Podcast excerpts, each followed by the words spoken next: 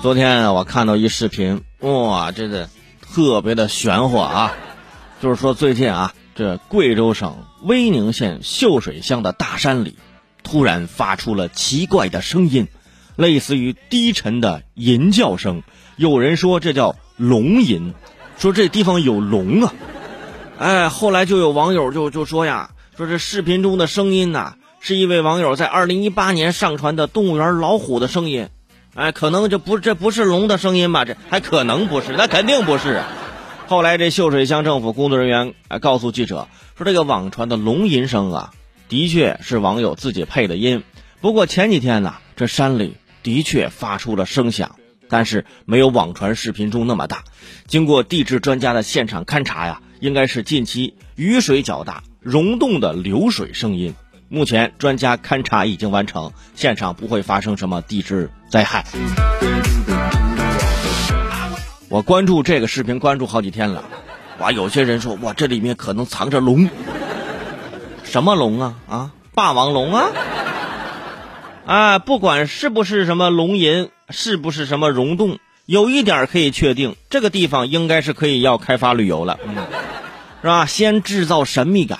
然后网上一顿讨论了，然后走进科学是一顿报道。当然了，这个节目如果还有的话啊，就是然后再再考察队来考察一波，旅行团来一波，纪念品开发一波，挖个池子大家再祈福一波。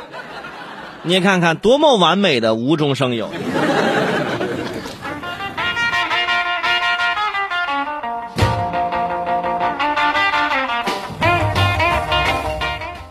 现在啊，科技发展如此的迅速，科学传播如此的宽广，但是还会有一些人，在某些时刻宁愿相信一些传说故事。大家想想啊，你看看你生活当中有没有发生过这样的场景？就是几个朋友聚在一起啊，只要有一个朋友讲了啊这方面的一个故事，比较灵异的一个故事，你会发现，你身边的每个人啊，都发生过灵异故事。对不对？哎，每个人呢都看到过这样的灵异事件，或者身边亲戚经历过。每个人的老家旁边那个村啊，都有一个算命大师，算的特别准。每个人呢都被家中逝去的老人托过梦。哎呀，在那一刻，科学被他们踩在脚下，无情的碾碎呀。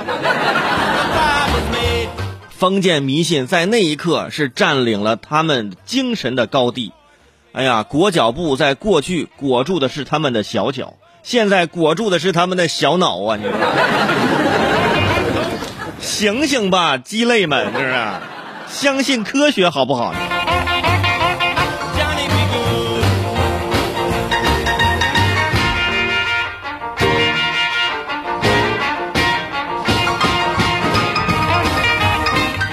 我曾经经历过很多啊类似的事情啊，跟一些朋友聊天啊，或者是有的时候早些年啊上大学的时候坐这个慢车啊，不是坐高铁。现在高铁上现在大家不会讨论这些东西，特别是当年坐绿皮火车的时候啊，因为这个路途的确是比较长，大家聚在一起面对面坐在那儿，到最后呢也会成为那么十几个小时的朋友。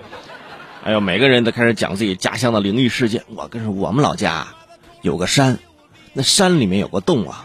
那个洞里面啊，据说是当年谁谁谁经历经过这里的时候，怎么怎么怎么样，在这里啥啥啥啥啥，就往那一顿狂编呐！我真的我在那听着一个个讲这些过去的故事，我就想，怎么这这一群编剧这要开会吗？啊！你在那一刻，什么南派三叔，什么盗墓笔记，那乱七八糟，你就什么那都那不不在话下。每个人编出的灵异故事，真的是听着都就是特别的吓人。所以说在这些时候啊，大家呀不要太过于当真。包括这个视频在网上传播，哎呀，是不是这里有龙的？哎，这，请问，我想问一个问题，说啊，这里有声音，大家说这里有龙，这龙在叫，那请问龙到底是怎么叫的呢？